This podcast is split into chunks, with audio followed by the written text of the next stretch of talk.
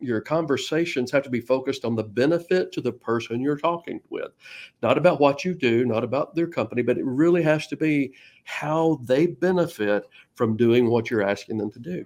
Welcome to the Add Value to Entrepreneurs podcast, the place where we help entrepreneurs to not hate their boss. Our mission is to end entrepreneurial unhappiness. If you dream of changing the world, but you're not sure where to start, the Add Value to Entrepreneurs podcast will help you transform your life and business. This podcast is for entrepreneurs who want more freedom and fulfillment from their work so they can live the life that they desire. You deserve it, and it is possible.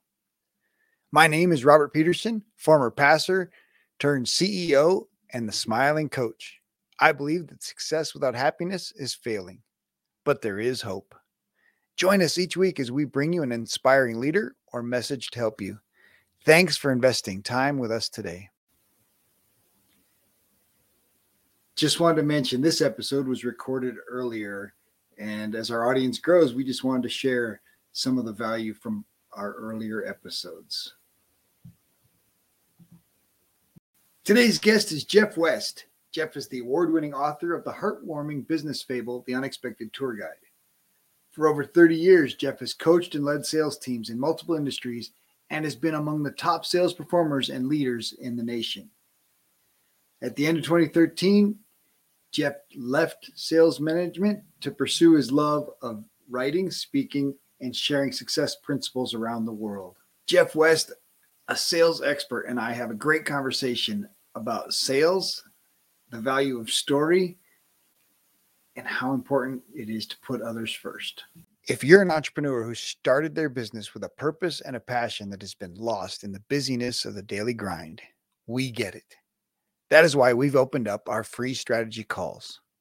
A lot of entrepreneurs, probably including you, just want a sense of clarity on the barriers holding them back that you need to overcome in order to accelerate your growth and achieve your dreams. These short 30 minute calls give you a chance to work with one of our coaches without any commitment or pressure. Scheduling is easy. Just go to smilingcoach.com. Let's jump on a call and get you the help and clarity you need. Select a time and let's build your business. It's time for you to add value. Jeff, thank you so much for uh, joining us today. Just appreciate you jumping on the show. Oh, it's my pleasure. I'm honored to be a part. Thank you for asking. Absolutely. So, I usually ask how people got started into entrepreneurship. And so that kind of sets the tone for the conversation. I was born an entrepreneur. No, I'm just kidding. That's actually, awesome. I actually have degrees to teach. I got a, a, a, bachelor's in music education and a master's in music composition, and those really prepared me well to go out and be in my own business. They really did. but at my first job out of college, uh, there were no teaching jobs open where my wife needed to finish up her degree, so I ended up in sales uh, with a musical instrument company at the time. And my first year in sales, I earned 50% more in commissions than I would have made teaching. And that's with a master's degree. and so I ended up staying in the sales track and uh, with in a couple of different industries. Uh, uh, I left musical instruments eventually and went to, to an industrial uniform company. And then that's how I ended up back in Texas. I'm originally from Georgia. But then uh, that company got sold to a competitor. I wanted to do something a little different. I stayed with that competitor for a while. And I decided, you know what, I've been in sales my whole life. I, I can just sell for myself and my family. I don't need to be doing this for another company. And so that's where it began for me. And it was in the insurance industry. And the company that I chose, we we were all independent contractors. Nobody was an employee of the company. And so I built it from there. And I, I had a wonderful 20 year run, including being in their field leadership uh, system, even up to being a state manager in the, in the Gulf Coast area of Texas, and still being an entrepreneur, being self-employed, had my own employees. Um, and as you well know, sometimes it's an absolute breeze and the best thing in the world, and sometimes you really have to work hard to keep yourself moving. Uh, but it, it was just it was I, I, went into sales by accident and i ended up as an entrepreneur because i find that i'm much better at shaving the boss's face than kissing the boss's foot so that's that's that's a great line you know but obviously i think i think sales is the one the one area that if you're if you're even reasonably good at it you're set yourself up to be an entrepreneur in almost any field. Like I- I you could pick right. any item. I my my son recently, you know, moved out and got out on his own, and, and the first big cash job that he you know was offered was a sales job, and I was like, you know what, go for it. Even if you don't love what they're what you're selling, just the experience is going to give you a foundation for something great. Because if you can sell, you know, one thing, that translates to being able to sell a bunch of other things. Right. The- the skill set will transfer, and and a lot of entrepreneurs that I've gotten to know well over the years, even if sales was not how they got there, they had an ability or they developed an ability to relate to people in the same context, and so their business grew because of that because they built those relationships, and uh, some were really good at that. Some did it until they could grow enough that they could hire that out, basically. Hmm. Uh, Love it's that a- idea. well, you know, it's kind of a business model now too, and it's something that I've added to what I'm doing. Just realize my things are going everywhere here. Okay, good.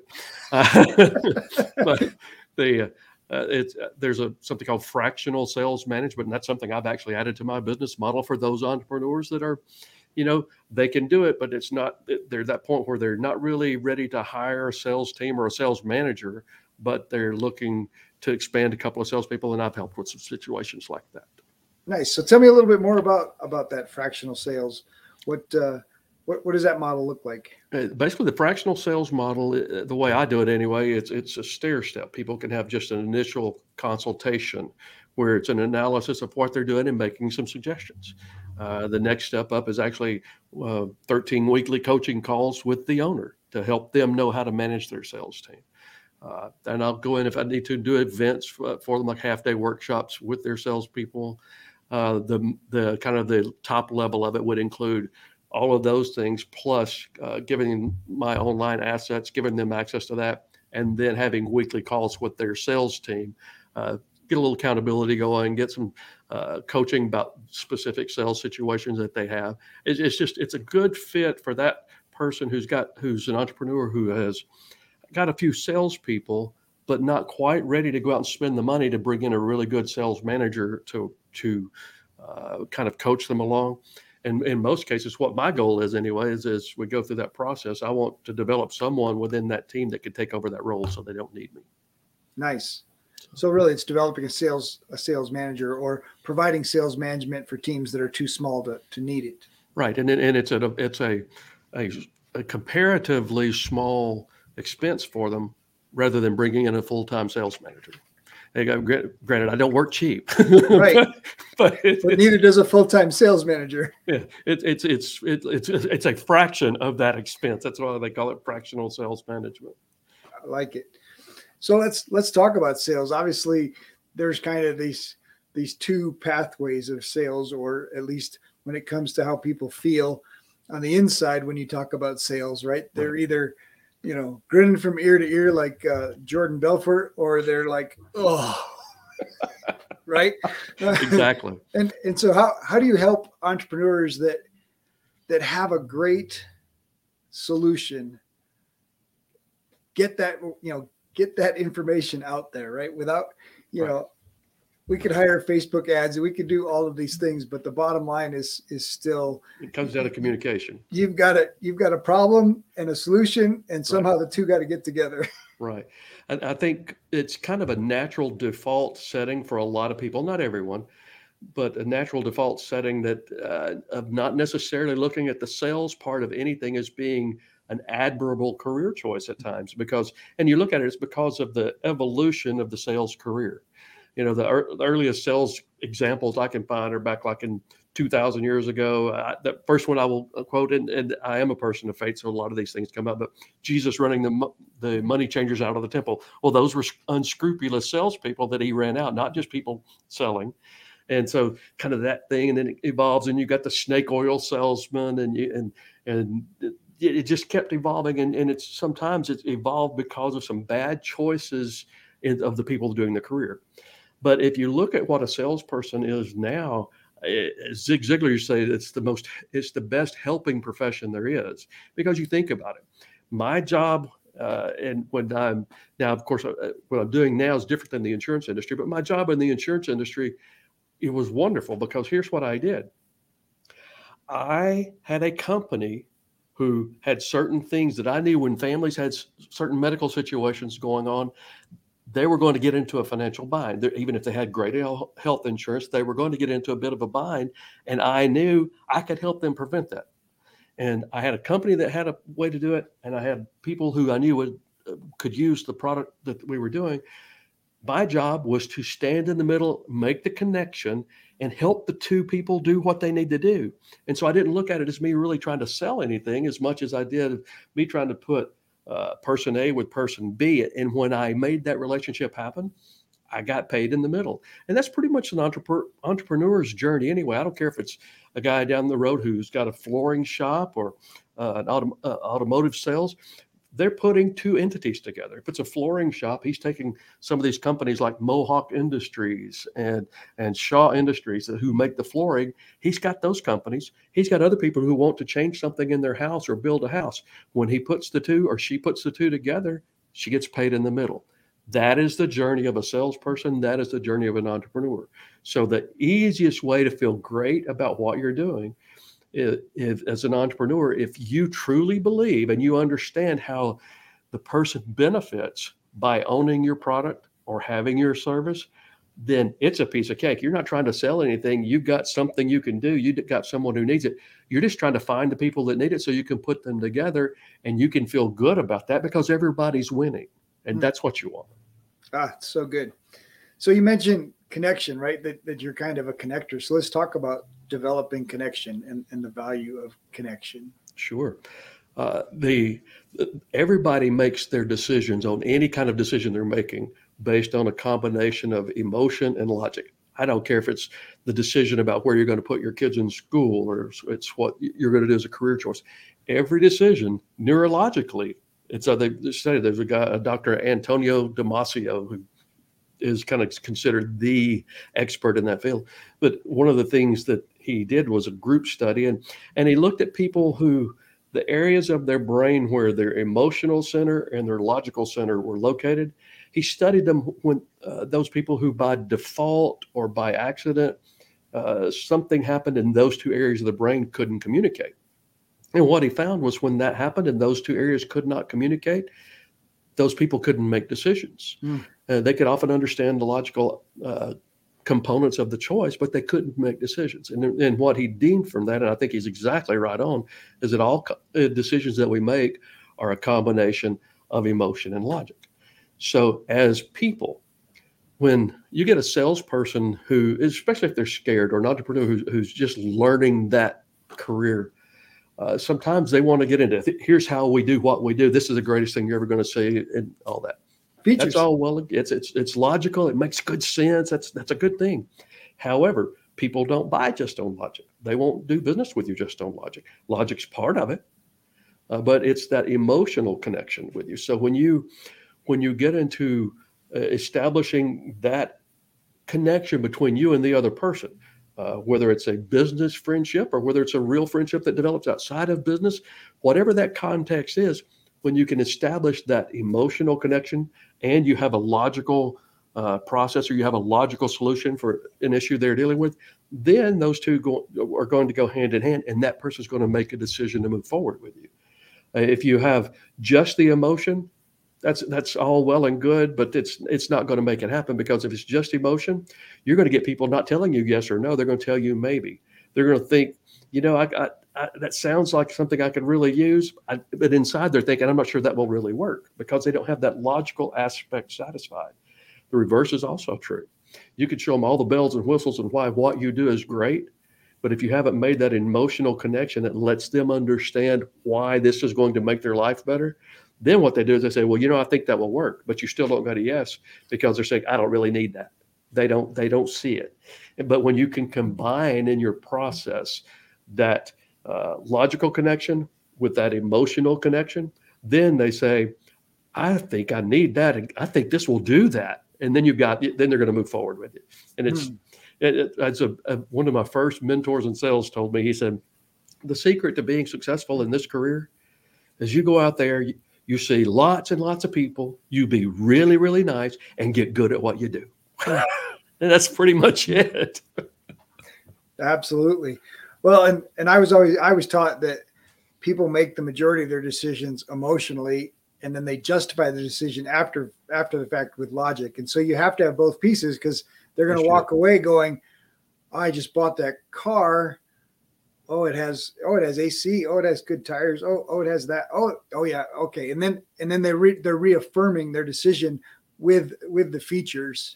I, I think you're spot on on that. And I think what happens is is if if someone does make that decision to purchase or to get get the service, and you haven't made the two connections, even though they've signed the papers and they're going to have it, they'll get a lot of buyer's remorse. But if you do exactly what you just said, where they've got the emotion and the logic combined, then you don't get that buyer's remorse so much. Yeah, then then they don't call and cancel right. in, the, in their cancellation period. And then and they don't care if you say, "But wait, I just paid tuition for my kid." Absolutely, man, so good. So obviously, you in in your insurance sales and and and things that you've done in the past, you've built, you know, understand the value of a network and, and building your network. Right. And and that and that translates into building a network for yourself as a as a sales coach. Right. What what tools have been the most helpful in in building a network? There are two books that I give credit for changing my career. This was January of the year 2000. I'm going in for a, an annual review, quarterly review with with uh, one of the upper Aflac people, and uh, he, he, became a great mentor to me. A guy named Frank Davies, and that Frank sat down. He said, "I've got two books I want you to read," and I said, "Frank Davies, I'm a grown man. I'll decide what books I read and I don't read, and I'm reading those two books this weekend." but, but he he actually he gave me John uh, Dr. John C. Maxwell's 21 irrefutable laws of leadership, which is immensely important to anyone in any kind of leadership role, whether it's in business or it's in church or in life or whatever. And the second book he gave me is by a common friend of ours, Bob Burg. It's called Endless Referrals. Hmm. and uh, endless referrals and the 21 irrefutable laws. I knew I knew you'd have it. I knew it. I knew it. I could tell. But the uh, those two books literally changed the course of my career because what happened was I, I was a, a, district sales coordinator with Af, with the insurance company that I, I, guess I'll go ahead and say it with Aflac at the time, and uh, again as an independent contractor. But uh, I would I was an okay district uh, coordinator. I would make my numbers one year, I would miss them the next, that kind of thing. I, I wasn't going to get fired, but I wasn't a, a standout. I got those two books, and within two years, I was a regional sales coordinator. Two years after that, I was a state sales manager, and I, I was a state sales manager for 10 years until I retired. And so uh, that uh, retired from that industry, then do what I do now. But uh, that's what changed it. And that there was two things that Bob had in that book that just it totally struck home. There's so much great material in that book. Everybody, everybody who watches you should get that book, especially if they're entrepreneurs or salespeople, that those are the people this is going to make the most sense to. But there's a lot of techniques in there. But two things that really stood out to me was when Bob was talking about the idea that your your conversations have to be focused on the benefit to the person you're talking with, not about what you do, not about their company, but it really has to be how they benefit from doing what you're asking them to do. And so I, I, totally changed the way my entire team did things after that. We, we, tripled volume in one year. It was that big of an impact. And then the second thing that he taught in that book, I adapted slightly. As a matter of fact, in the, in my book that, uh, that I wrote that came out when I was stepped out of Aflac, uh, it's called The Unexpected Tour Guide. I used this scenario in that book, and because it really happened to me in real life. But it was a concept of being the connector between people in your network. When you're networking, don't focus on how many people can I get leads from. Get here's my card, all that. You focus on being the person that puts two great people who can use each other's services together. You be the person that brings everyone together. You get known as that connector, and then all of a sudden, everyone wants to be around you, and it helps you do business as well. And the, the first time I really applied that in my situation, I went into a company. It was in downtown Dallas. It was one of my existing clients it was a, a company. They had about, if I remember correctly, they had about 40 or 50 employees, which was a decent sized uh, group for us.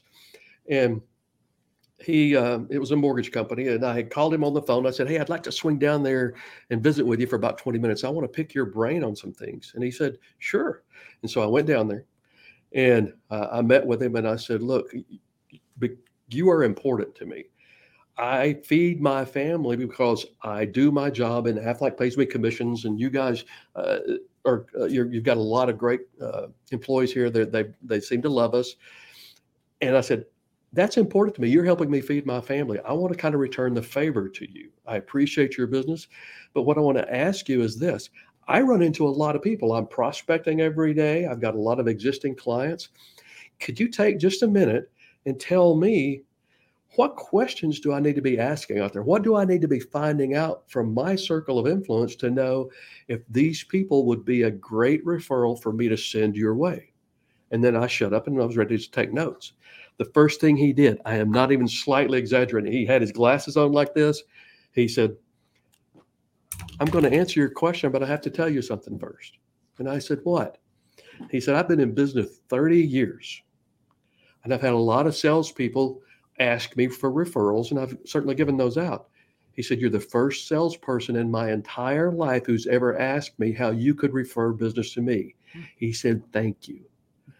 And then we begin to strategize about how to do it and about having lunches at, at his place and, and, inviting clients of mine in, clients of his in, and getting everybody doing business, kind of turn it into a, a similar thing you'll see at any networking lunch kind of thing. But we did that. And the first thing I did while after he told me what to do, I picked up my phone. I had my cell phone with me and I called somebody and I said, Hey, I've got, I want to ask you a question. I've got a friend uh, and a business acquaintance of mine who does this and he's looking to expand his business in this way. Would it be all right if I give him your contact information? And I did this right in front of the guy. And the, the, my contact said, sure, that'd be fine. And I said, well, expect a call from him. I know him, I like him, and I trust him, and you can too. And so I hung up, gave him the information, and he got a good, he got an inroad on an account that way. It's that type of networking that really pays off for you long term.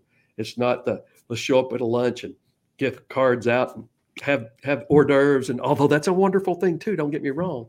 But if you're in a situation like that, if any of your uh, listeners are in a situation like that, go a step further. When it's your turn to say what you do, you can say a little bit about what you do, but then tell everybody, look, more importantly, I want to know from each of you, what do I need to be asking my circle of influence to know if they're a good referral for me to send your way? If you can come up to me during our breaks and tell me that, I will, that's what I want to know because then, then it's an active way to do it. So, yeah, so good. I uh, I joke about my first chamber of commerce meeting and just even in the middle of you know having a conversation with two or three other people and some guy comes flying by saying business card business card business card you know like you're trading business card with another business card like we're i don't know what i don't know what they're doing. You know and then of course you know two days later you get added onto their email list and and like i don't even remember meeting this person. Like why why am i on their email list? And then you realize Oh, yeah. Well, another thing that Bob teaches, as you know, because you you uh, you know Bob and you know the book, he teaches about having little uh, envelope-sized cards with your picture on there and your benefit statement, and you send out handwritten thank you notes. Uh, number one, I'll say two things about that. When I first read the book, it's not like you and I are now. We're mature, handsome men now. I wasn't so confident about my appearance back then. So I, was, I wasn't exactly keen on that, but I did it. But also, it was that handwritten thank you note and how he teaches in the book.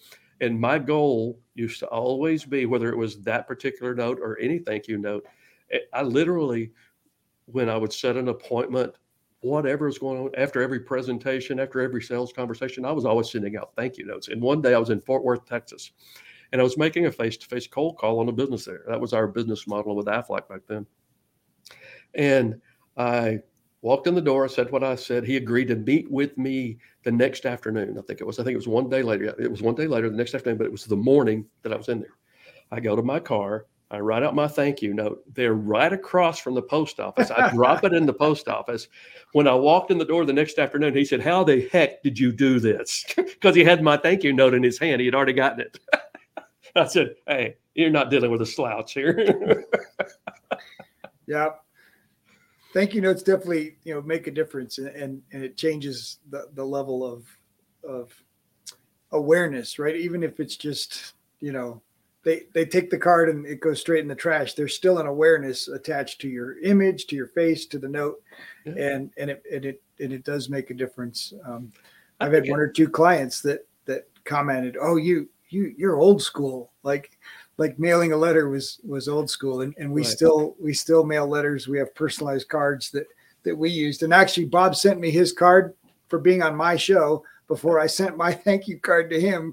So he beat me he beat me to it, even though it's part of our it's just part of our system, right? It it's, is. It's you know, just, the other thing I think the thank you notes do.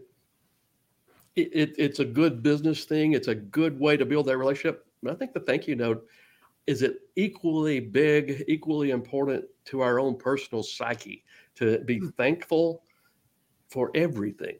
And, and it's not always easy because sometimes life just doesn't give you the right stuff that you want at the moment but uh, just just that little thank you note it's something about us being grateful in that mix i have to tell you the funniest thank you note story uh, my best friend who is uh, also now my financial advisor uh, he was uh, best man at my wedding he was one of my salespeople uh, on my team up in north texas and we talked about thank you notes and he he made a cold call on a company. I think it was in Wichita Falls, Texas, and the owner was let's just say less than pleasant about him walking in the door.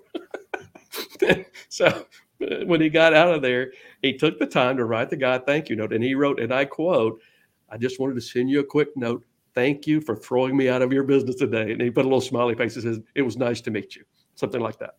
he mailed it the guy calls him. It had his card in there. He calls him and says, "You got to come back. You're the only person to ever thank me for throwing you out." nice.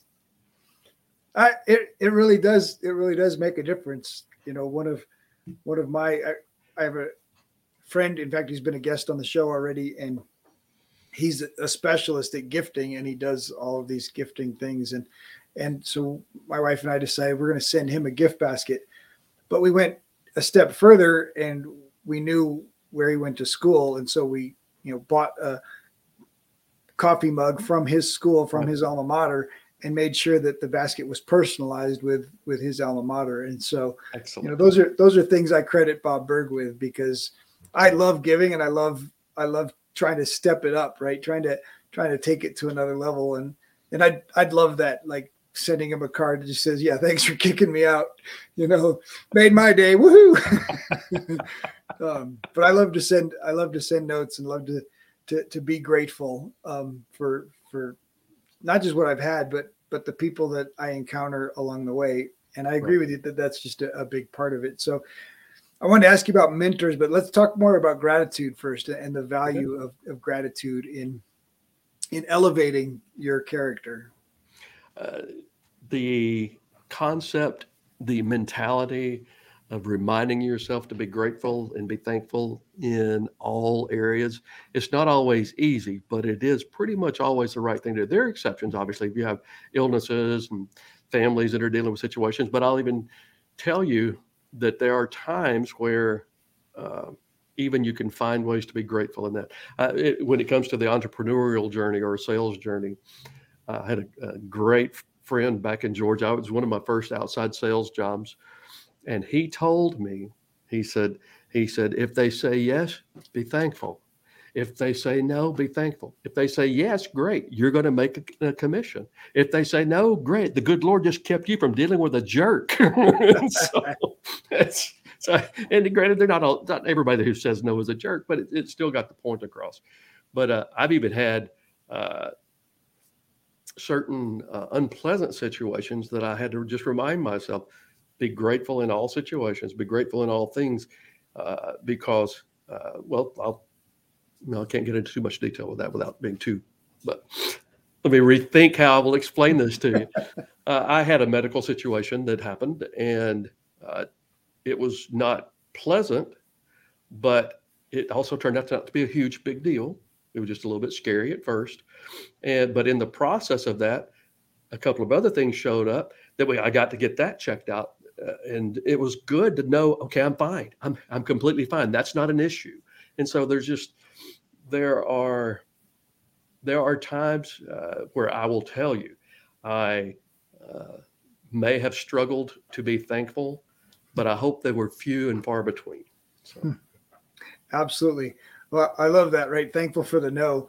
But the truth is, if you understand sales at all, is that yes lives in the land of no. Absolutely. There's no way to get a yes without getting some no's. Absolutely. that's just the natural cycle of it. Yeah. And you know what? And what happens to our psyche?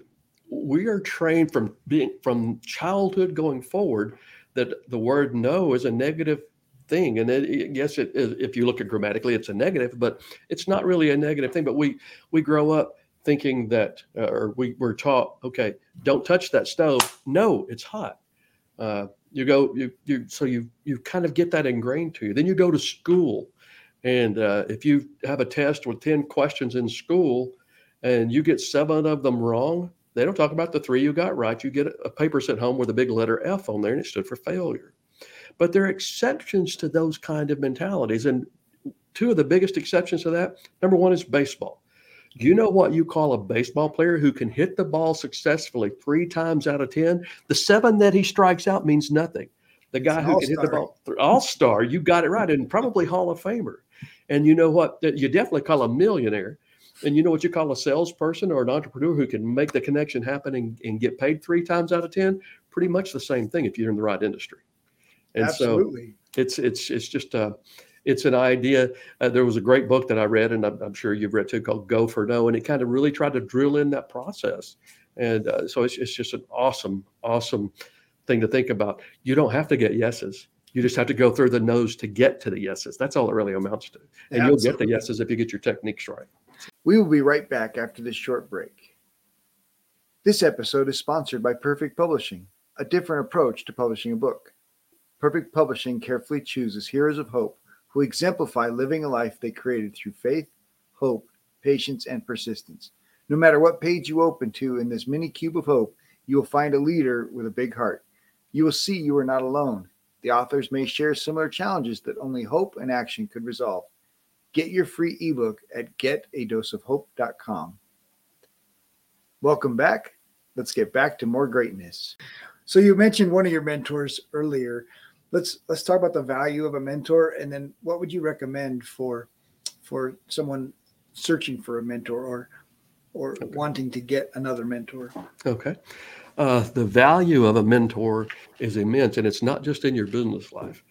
Uh, i will tell you one of the greatest mentors that i had uh, is a guy named jack amberson amb amberson. Uh, he was my first sales manager on my first job and I got a lot of sales value from from him. He, he gave me my first sales book. It was uh, called How I Raised Myself from Failure to Success in Selling by Frank Bettger. But Jack set an example for me that changed my life. Uh, when and I, I, I got to watch myself because I can get kind of emotional on this. But uh, when Jack, uh, when I went to interview for that particular position, I was actually in graduate school in Texas. I went back to the state of Alabama because that's where the company was. And I spent a week with Jack during spring break. And I rode, I stayed at his house. I ate with his family. I uh, rode with him during the week. So I learned a lot of things. This is the character of the man. Uh, he had two young children at the time uh, one was maybe in the first grade, and one was younger than that. And uh, he, uh, every morning, we'd be in there having coffee and breakfast. And when his kids would wake up, he'd open his arms big and wide. He, he would say, "Come here," and he would they would jump up in his lap, and he gave him a big hug and he gave him a kiss and he said something that just, I'm telling you, it changed my future. He gave him a big hug and a kiss and he said, "I love you. I am so glad God picked me to be your daddy." Uh, let me tell you, I know my parents loved me. Don't have any doubt. They worked hard. I, I know they loved me, but they weren't someone who would express that like that. I saw that and I thought, that's different. I like this. As a result, my two daughters, when they were born, I have I have expressed that kind of love to them. I have uh, I, I, always say I do know that love at first sight exists because I experienced it twice, both on the days my daughters were born and the doctor put them in my arms. Yes, I fell in love at first sight, and it's till the day I die. Mm-hmm. And and so that love that I developed as a father because of that mentor is huge to me. And what I, I had sent Jack a letter about that, and uh, and because uh, I I'd worked for Jack for two years, went on with life, and as I, as I go, I thought I need to send him a letter, let him know how important he was to me, and so I did, and uh, he called me and he was in tears, and he said, "I just have to tell you how much this meant." And then when I wrote my book, uh, The Unexpected Tour Guide, the sales manager that is in that book is Jack Emerson. And I, I was writing his character into the story anyway, but I asked for permission to use his name and he gave it. And I, the, I saw him, I guess it was last month. We're talking 40 years later.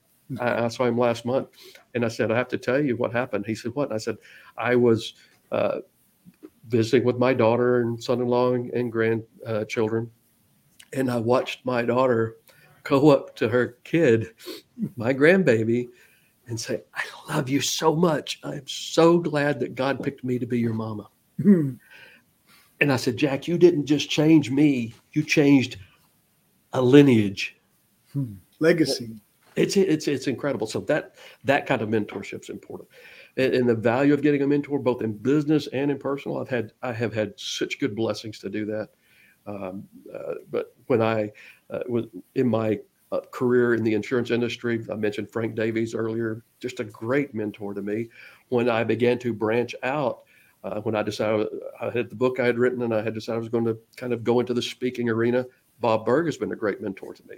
He, he I have to tell you the story about how we met in a minute, but the uh, the to have someone who's been in your shoes, stepped in the holes, knows where the, the things are you should avoid, who's willing to share with you is immensely important. And the way to find a mentor when you're looking for another mentor, it's pretty, uh, my best advice to you, you find someone who has done what you want to do, that they're the kind of person that you also want to be, kind of be around. None of us are perfect by any stretch, but they're the kind of person that you think, okay, I wouldn't mind that person being around my family that that. Uh, but call them up, say, hey, I respect what you do. I want to learn things. I'd like to do that. Would it be possible for me to come buy your lunch one day? And you say, I'll buy your lunch. I just want to shut up and let you talk to me. You'll be surprised how many people will say, Absolutely, I'll be glad to do that. I've done it online with people before. And it's just huge because what happens is a good mentor uh, can help you learn by wisdom rather than experience. You can learn by experience. You absolutely can. You can go out there, do things, read books, learn, do all those things. Go out there and bump your nose and get your bruises, but be tough, and you're going to be, you can be successful. I did a lot of that in the beginning myself, but when you can learn from someone else's experience, that's a lot less painful, and it's called wisdom at that point. So you're learning from wisdom. I have to tell you a Bob Burg story since we both uh, are Bob fans. I, ever since Frank, my mentor, had given me that book, uh, Endless Referrals, I, after I saw what it did in my case, I began to tell everyone about that book. And Frank would have me come in and talk to the sales school up in North Texas because my career journey actually, basically, when you get down to it with my Aflac days, it started from being in a mobile home that the, it was almost an exaggeration to call it a mobile home. It was uh, floor was falling out. It was embarrassing because I had to move my family out of a nice middle class neighborhood because of the financial situation wasn't happening for me. And from that grew a very successful multi million dollar career. So that was the journey. And Frank would have me come in and talk to the salespeople. And so I was I would recommend Bob's book to everybody. Well, I was a regional sales coordinator for Aflac, and this was probably in 2001, 2000, no, no, 2002, three, something like that and it was in Plano, Texas. My administrator buzzes me and she says, "You've got a, a phone call." And I said, "Who is it?" And she said, "It's a guy named Bob Burg. And I said, "Sure it is." I got a buddy that's playing a joke on me. I'm getting pranked here. Yeah, right. and so I get on the phone, and of course, you know, Bob's got this voice is just wonderful. He says he has positive vocal velocity. but he's he said, "Hi Jeff, this is Bob Burg," and I said, "Sure it is, fellow." he said, Excuse me. I started laughing. I said, You're playing a joke on me, right? He said, No, this is Bob Burg. And I said, Oh my goodness. And then I told him the story about what I'd been saying about his book and all that.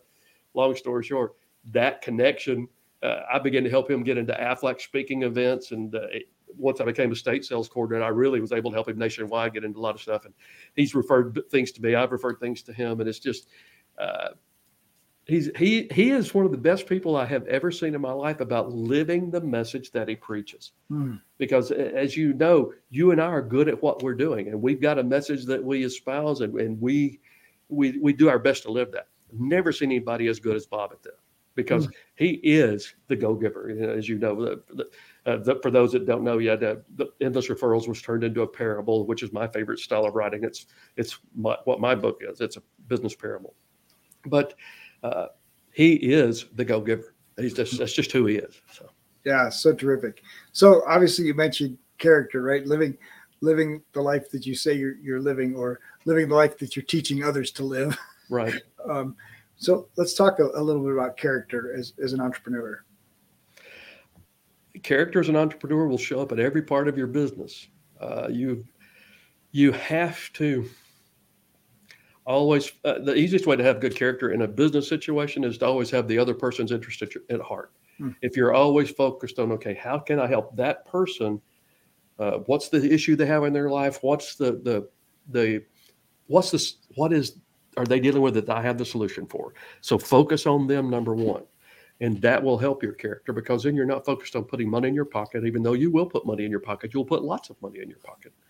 But being focused on uh, that other person is, is kind of the biggest thing that will help that. But once they are your customer, you, then you become focused on how can you help them get the maximum value out of your product or service, not just to have it, and so thank you for having it, but how to get them to have that maximum value.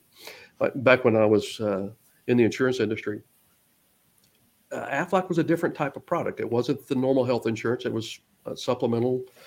It was in addition to their health insurance and it paid money to them.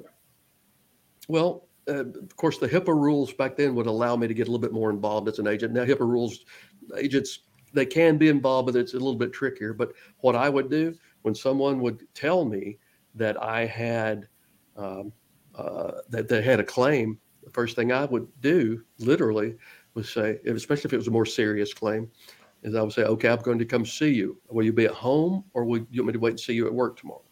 And I would go to them, and I would visit about what had happened to them I, as a as a friend first, and then I would help them with their claim to make sure that they got the maximum amount of money that they were due because if I left it to them to do it on their own, they may or may not be good at that. And it was just something that I did.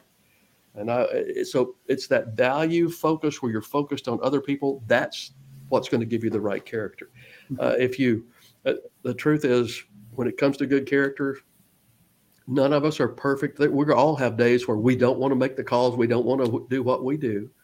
So that's just part of life. But uh, if your character is always focused on the value to other people, and your internal character says, "I will never do someone wrong. I won't make what I consider unethical and, and immoral choices in a business context like that.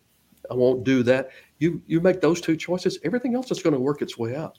Hmm. Uh, I used to say uh, to new salespeople who come on board with us, and, and again, I it was a it's a different animal now, and I realized that that you in a business context, you can't always do things that I did. But uh, I worked for myself. No one was going to tell me not to do this because I wasn't going to listen anyways. but when I would get new salespeople, I would say, look, in my opinion, the key to this is you work like it's all up to you. You pray like it's all up to God. Things will work their way out. But you still have to get out and do the work because God cannot steer a parked car. You got to go to work. Jesus, take the wheel, but we're not going anywhere. you, you, you got to be mobile. You can't be in park. nice well, obviously, because of your success, that that's allowed you to do a lot of a lot of different things. One of the things I, I like to share is is contribution. How how has your journey allowed you to to contribute and, and give back? Uh, the the thing I'll say the most about that, my pet charity, I, I, I believe in the principle of tithing at, at my church. I have been sometimes better at that than others, but I've always been trying. Uh, but the uh, uh, there's a favorite charity that I've always had that because I began to make enough money, I could fund at higher levels. It made a bigger difference. Uh, one of there's a children's cancer center in Atlanta, uh, and it's uh, the Aflac Cancer Center, and that was a kind of a pet project of mine. And and so making a larger income allows you to make a larger difference. And the better you get at what you do is going to do that for you. Uh, but it's also in the small things. Uh, the, one of the one of the, the, the in my book, The Unexpected Tour Guide, there there basically are two main characters. There's ancillary characters, but there's two main characters: the salesperson who's struggling uh, with his career and his life, and a homeless man. And the homeless man totally changes his direction and I won't spoil the story because it's it's not a normal type of story. But the person that I envisioned when I was writing the book was my office in I was in Houston, Texas at the time. And my office was right on a major freeway. And every day when I would go to lunch, I would go down to the parking garage. I would pull out. I'd get on the, the uh, we call them feeder roads in Houston, but access roads if you're in anywhere else in the nation. And I would do a little U turn down there and go up to where the restaurant that I was going to was and it was an area where homeless people gathered. And there were multiple homeless people there, but there was this older fellow that was there that he just, uh, it's just like he always caught my eye, and I would say hello to him, and I would always do something. But every now and then, just because I wanted to, and this wasn't somebody who, this was somebody who obviously had, they weren't there because they just wanted to fool people. This person really had situations, obviously, you could tell. But uh, every now and then I just I'd take a hundred dollar bill and give it to him, and I'd fold it up and put it, and, and I I would I just say good, have a good day, and I just keep going, but I'd hear him as I went around the curve doing that because he was going, oh, oh, good day today, and you could hear it, and uh, if you are the kind of person that you're just kind of open to life and, and you want you want everybody to have a better life so many opportunities will present themselves that you can do things and you can be charitable and you can be giving and uh, i uh, you have to kind of settle something in your mind a lot of entrepreneurs go into the journey a lot of salespeople go into the journey and they were like me they never they had never had an affluent life whatsoever uh, they i grew up I won't say we were poor. My mother was poor. She just took me with her everywhere. All right, but we I, I, remember when I got married, I had to take my, I had to get my sister to help me show my wife all the different places we lived because we lived in 14 places before I got into the third or fourth grade. Wow. And it was a lot of turmoil. But uh, as an entrepreneur, as a salesperson, you got to kind of come to grips with it's okay to make money. And I remember uh, that was a struggle for me, to be honest with you. I had to figure out that, that money is not evil. The love of money may be evil, but money itself is not evil. It's it, you can do good with it, or you can do bad with it. And the truth is, at times in my life when I didn't have a lot of money, that's when my focus was focus was more on money. And as I began to make more money, I began to release that focus. And I, I still don't get me wrong, I'm a big believer in Dave Ramsey's style of handling your stuff, but uh, uh, you you your focus changes but that entrepreneurial journey, you you're going to have to come to grips and it's okay to sell your product or service and it's okay for you to make money doing it. Mm-hmm. And so that's why you have to be you have to have something you know provides enough value to the person that you're going to be providing them way more in value than what you're taking in, in compensation. Hmm, and so when you, yeah, when you have that, you know you've got it pretty much whipped. I think you still have Absolutely. to go out and do the work. But so you've mentioned the book a few times. So what has been the impact of, of being an author? You know, uh, it has been a door opener in so many cases. It was an absolute labor of love for me. Uh, I, I, being an author, especially in my situation, because I almost went into acting, and I, I had a lot of different areas that I thought about doing, and I was planning on being a band director, and just a lot of different things. So I love that creative expression. And when I was when I did the book, I was kind of afraid it wasn't going to be up to par or whatever. And the first person I sent the book to was actually Bob. I called him. I said, "Hey, can I, can I send you something?" And because we're friends, he can't, he can't do that everywhere, but because we're friends, he said, "Yeah, send it to me. I'll read it." He called me when he finished it. He liked it, and, and he said some extremely complimentary things. He's one of the people who endorses the book. Uh, but it, it's I love finding ways to explain concepts to people in such a way that not only do they get it, but they retain it.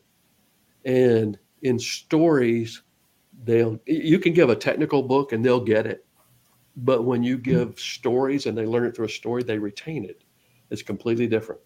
And before I even began became an author, I was uh, w- with my sales team, I would send out coaching emails, and it was a, it was a similar style of parables. I'd be telling a story about growing up, and I'd work a sales lesson into it, or I'd be telling a story about getting stuck in traffic, and I'd work a sales lesson into it. So it, has been wonderful on that. Uh, it's gotten a little recognition, and that's always nice. Uh, the uh, it's been a door opener to work with people that maybe I wouldn't have gotten to work with otherwise. Uh, and uh, just kind of depends on the thing. There's um, a fellow that uh, I know pretty well, a guy named Doug Crowe, and he's he's got a, a, a business called Author Your Brand, and I was on his podcast not too long ago. Uh, but it's it's having a book like that adds to your credibility as far as promoting how you want to coach people, what you want to do, and it, it, it's a it is a huge step. It raises you to a different level on that. But with my book, I wouldn't think about any of that when I wrote it. I thought, I want to teach people how to go out and be better salespeople, and I want to do it in a story. And uh, my wife, when she I gave it her the manuscript to read, uh, the, she started reading when we went to bed. And the, the first night she read like the first chapter, maybe two chapters, and she went on to sleep. The next night, she's like same thing. She started reading about 1.30 in the morning. She elbows me and she says, "Darn you!" or close to that. she said, she said, I couldn't put it down. I finally finished it, but I, am up at 1.30 in the morning. And I said, that's sweet, honey. Thanks. but it, it's, it's something I'm proud of. Nice. So let's talk about how important is play and fun. Oh, I don't, I know for me personally, play and fun – has to be there, or Jeffrey's a very unhappy camper. and it, it, maybe it's my I, I have a, a, personality that tends to be I can be I can I can be the introvert. I could be someone sitting in the corner and never say a word, but that's not the normal for me. The norm for me is to get out and play with people and have fun. That's why I never minded cold calling in sales because I would look. I was just going out and play with people. Some would say yes, some would say no. I really didn't care. I was going to go play, and if, if I could make them laugh, it made me happy. And uh, so funds got to be there. I used to take uh, one day per month, even when I was uh, I was becoming successful. I guess is the best way to say it. I would take one day per month. That if I hit my goals, I took the day off. I went and watched movies, or I went and played golf. I did something. And then as my career be- began to progress, I played golf a little more often, maybe. but it, it, has to be there. You have to. It, if you can't have joy doing what you're doing, and if you can't have joy in your life because of the fruits of what you do, it makes your life a little harder. So, it's the way to keep yourself motivated. Is if if if you know that okay, if I'm able to do this, I can do these things with my family.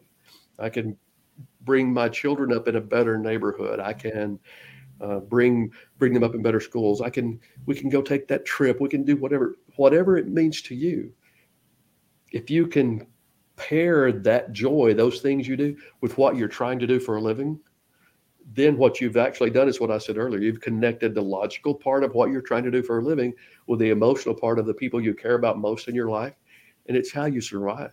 Mm-hmm. You know, with me, I I uh, I remember the worst. I, I, guess alcoholics say they have to hit rock bottom, and I never had that particular challenge. But I remember career-wise, I had just started in the insurance industry. I was in a bad financial situation, and uh, I kind of drew a line in the sand. And I won't go through the story because I know we're toward the end of the hour. But the I drew a line in the sand, and I said, "No more. I can't let my children grow up in a life that's going to be this way if I don't change this." And mm. so, as I went forward, I kept I kept uh, pictures of my daughters and my daytimers what we carried back then. Now I can just look on my phone, which I could show you right now. Uh, but I uh, I would use that and the joy that I had and the, what the emotional connection I had with them. It, when I would walk in a door, if somebody was less than pleasant, I didn't care. I wasn't doing it for that person. I was doing it for the, the, the two bundles of joy that were in my calendar with me. And so, well, and really, that that's just you know, going back to Simon Sinek's, you know, know your why, right? Absolutely. And, and your why can be drive, you know, drives everything. And, w- and when your why brings you great joy, you you've got an incredible thing going. So, so let's talk a little bit about the the blessings of of basically, you know, being an entrepreneur and raising your family. Uh, the blessings of the being the entrepreneur, especially when it ties to the family, is there's something to be said for your children seeing that doesn't matter the struggles you go through. If you determine that you're going to get the job done and you're not going to stop, and they see that, and then you provide that, uh, you're setting an example for them that'll make their life better. Uh, there are areas where I've messed up, you'll mess up, but there, if you can have enough of those good things that create that kind of memory for your children, uh, it's it's just huge. And the, the blessings of an entrepreneur, I, I laugh about this, and I, I, was having a good discussion with a very close friend. I had gotten an offer to be vice president sales for a company, and I turned it down. And he he said, "That's a good thing you turned it down." And I said, "Why?" And he said, "I don't think you could work for anybody else anymore." And that's probably true because for let's see, for 28 years, I've worked for me, and uh, doesn't mean that I have, don't have customers that I would answer to. Doesn't mean I don't have situations that I would deal with, but I decide who I do business with and who I don't. I decide uh, when I work and when I don't. So there's there's no perfect thing in life, but for the one who's really got that entrepreneurial spirit, the one who's got that salesperson, uh, the good salesperson, not the sleazy kind that we're that sometimes people think about, but the, that salesperson mentality that says, I can put this person with that company and I make a couple of bucks for doing it. But if I put thousands of people with that company, I'm making thousands of bucks for doing it. So it's it's just uh, it's a mentality that's different.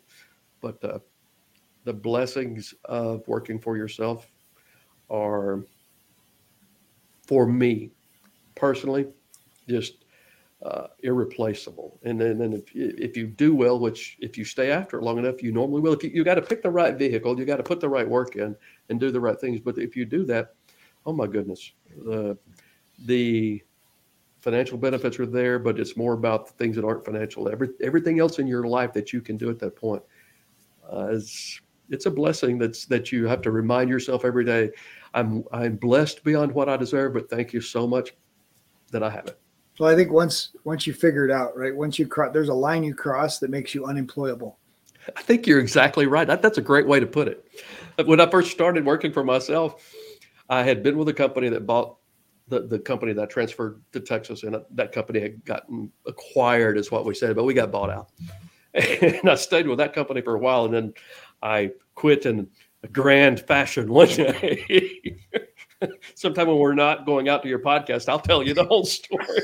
Nice. it was uh, it was loud. Let's just say I quit loudly one day, and uh, the uh, I was on unemployment for about six weeks. I was going under financially, and that's when I started with my entrepreneurial career.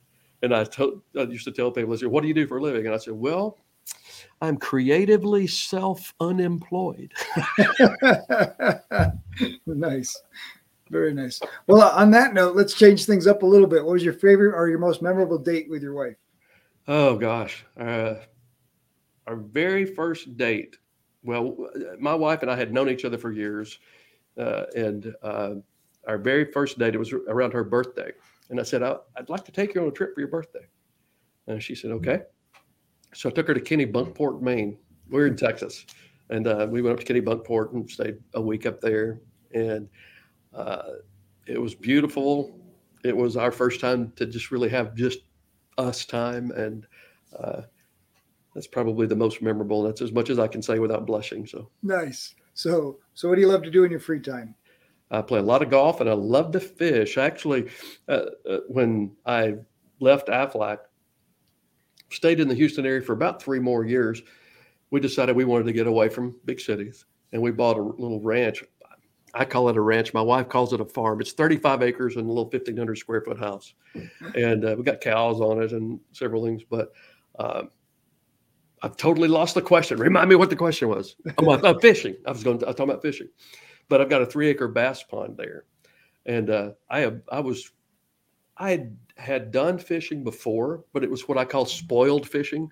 the, kind of, the kind of thing when your company says, Oh, you've qualified for this. We're going to send you fishing now. And somebody else baits your hook and somebody else takes it off and says, Throw it over there. But now I've got a bass pond and I've caught some rather large bass in that pond and I enjoy that. But golf is kind of my biggest outing as far as just like me time on that. Love spending time with my grandbabies and my children. So. Hmm, nice. So, what inspires you? Oh, I've been blessed to have a lot of inspirations. What inspired me the most was my children. Hmm. They they still inspire me. They become such good people. Uh, my oldest daughter lives in uh, Hendersonville, Tennessee. Uh, she's married to a man who's in the ministry. My daughter works at uh, uh, Volunteer State University as an academic advisor. Uh, they just bought a new house not too long ago. They've got a son that's a year old. And uh, my youngest daughter and her husband, uh, they live in North Texas, and she has a degree in acting, but she's a full-time mom. And my son-in-law does an awesome job providing for their family, and she's got two babies, and they, they've just grown into be good people. They're the kind of people that, if, even if I didn't know them, I'd want to hang out with them. I like nice. It. That's a great feeling. it is. true love blessing. To, love to want to hang out with your children. Yes, yes. I think they want to hang out with me too. I think it works both ways. So. Absolutely. So what's what's your big dream, Jeff? Oh, big dream right now. I'm having to refocus. I'll be honest with you. I,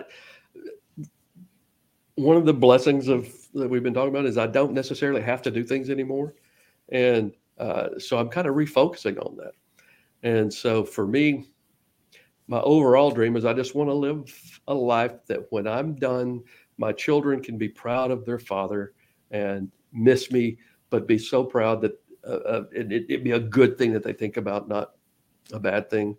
Uh, I've kind of, in my personal business model, I've uh, kind of gotten passionate about a couple things. I, I think the health insurance industry is is built on such a bad model in so many ways, and there are alternatives out there that people can do that will save families. In my case, and I, I won't go into the details on your show here because that's not your focus, but in my case, changing a couple of things, it saves me about twenty-two thousand dollars a year just in insurance premiums alone. Hmm. it's crazy, and uh, uh, so. But I won't get into all that. People can, if, if they go to jeffcwest.com, they'll find the if they try hard enough. So nice.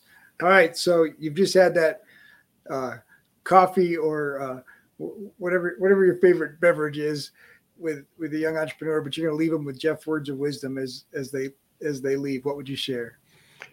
Um, the thing I would probably share the most is what something I actually said earlier because it's my thing to say.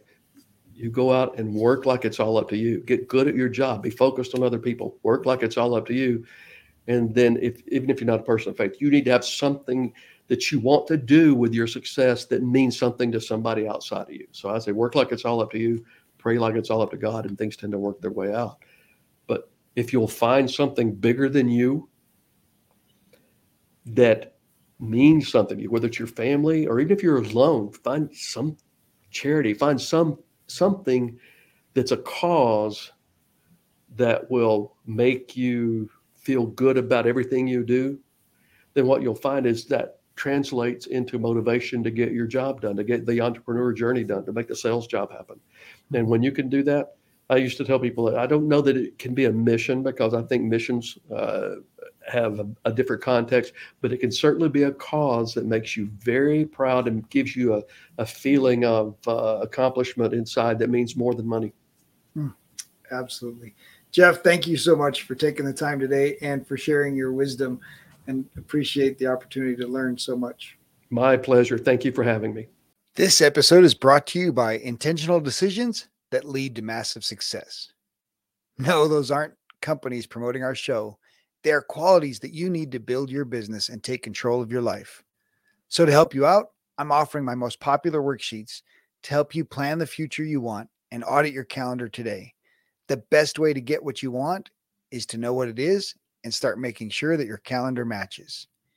You can download them free today at addvaluemindset.com. If you will take action by just completing these two activities, they will change your life and business.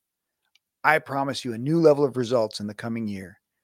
The problem is that we make things so complicated and we lose focus on what is really important. These tools will help you refocus on what matters most. When you align your passion with your purpose in your work, you can be happier and start doing the things you wanted to in the first place, like spending more quality time with the kids. To get your free copy of the tools to start tackling your busy schedule, go to addvaluemindset.com. If you enjoy the show, please like, subscribe, leave a review. But most importantly, if you enjoyed this episode, share it with someone who needs to hear it. Share, share, share. In our next episode, Darren Virasamy and Robert discuss personal development and the power of knowing your strengths. As a co founder for 34 Strong, he helps individuals and teams focus on their strengths and apply them directly to their life and work.